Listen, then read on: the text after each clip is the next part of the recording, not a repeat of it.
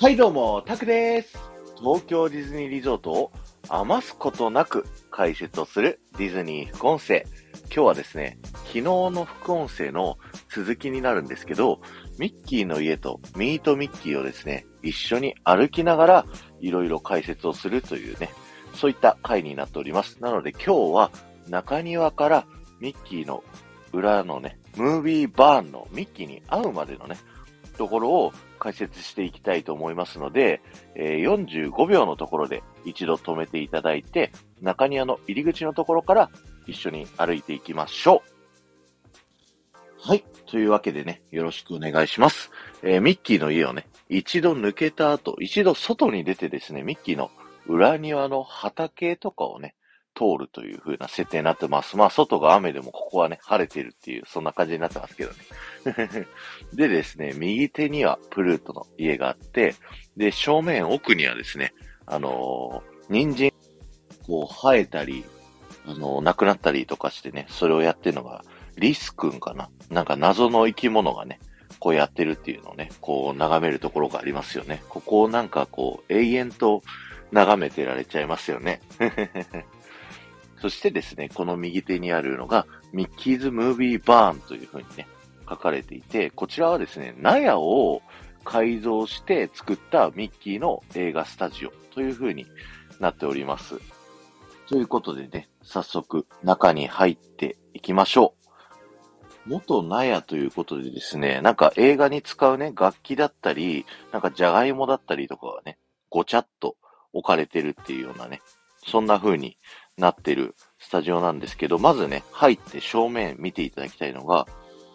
魔法使いの弟子に登場されていた歩くほうきなんですけど、こちらのほうきね、あのー水が入ったバケツを両手に持ってるんですけど、それのね、水面に注目してみてください。あの、隠れミッキーがね、水面の泡的なところで見つけることができるので、ぜひね、見てみてください。そして、進んでいくとですね、突き当たりに鶏がね、おりますよね。で、ここにいる鶏がですね、産む卵っていうのは、あの、東京ディズニーランドのレストランとかでたまに出てくるですね、あの、黄身がミッキー型のあの卵が、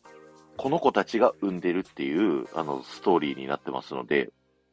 ぜひね、この子たちにいつもありがとうとお伝えください。そしてその鶏のすぐ左のところにですね、あの、映画のフィルムがね、すごい積み上がってるのが見れると思うんですけど、このフィルム、よく見ていただくと何個かね、ラベルが貼ってあるのがあって、それ見てるとあの、ギャロッピングガウチョとか、プレーンクレイジーとかですね、昔ミッキーが短編映画として登場していた作品のタイトルがね、あの、書いてあったりしますので、ぜひね、そこ注目してみてください。あの、このムービー版内ね、いろんなとこに映画のフィルムが置いてあるんですけど、それのタイトルは、もういろんなね、ディズニーの短編の、えータイトルになってますので、ぜひそれはね、一個ずつ見ていってください。で、そのまま道なりに進んでいくと、あのー鏡がありますよね。魔法の鏡。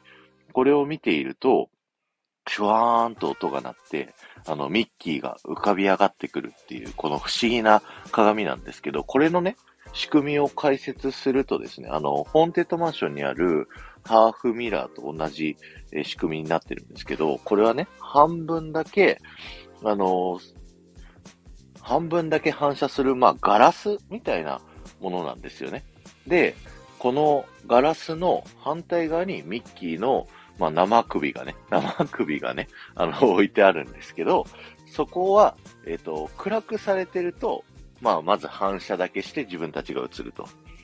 で、その反対側にあるミッキーをスポットライトでパッて照らすと、半分だけ透けるようになってるんで、ミッキーが透けて見えるようになるっていう、そういった仕組みになっております。あの、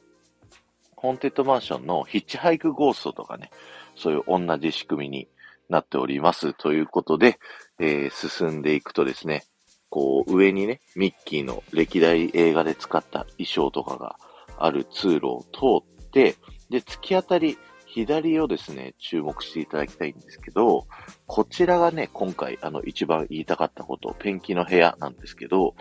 こちらのですね、部屋の右側の上の方にですね、あの、黄色いペンキがあって、その黄色いペンキにね、水色のドット柄がすごいいっぱいあるんですけど、ここにね、一個だけ隠れミッキーがあるんですよ。で、ここの隠れミッキーって実は一般の方が書いた隠れミッキーになっておりまして、昔ね、講談社さんのキャンペーンでなんか応募してですね、当たった方が、あの、実際にこう書いて、あの、作ったっていうね、そういった特集が昔やられてて、なんでこれがメインの話なんだっていうと、あの、ディズニータイムカプセルっていう、あの、企画をですね、この間、ボビ友のベリーベリーさんと一緒にやらせていただいて、その時にね、あの、いただいたレターで、一般公募で書いた隠れミッキーってありましたよねっていう話があったんです。で、それが、ここのね、ミッキーの家のムービーバーンのここのね、あのー、ペンキの隠れミッキーになってるよっていうのが、あの、その時の話で出て、で、ウニさんが B さんっていうね、あの、隠れミッキーにめちゃくちゃ詳しい方に、あの、聞いてみるって言って、実際聞いてみてもらって、で、やっぱその B さんも、一般公募した隠れミッキーって僕ここしか存じ上げないですっていう話だったんで、多分その時の隠れミッキーがここだったんじゃないかなっていう話をね、あの、したかったんです。あと、この、ここのペンキの部屋って、昔ドナルド・ダックいませんでした？僕なんかトゥーンタウンオープンした頃、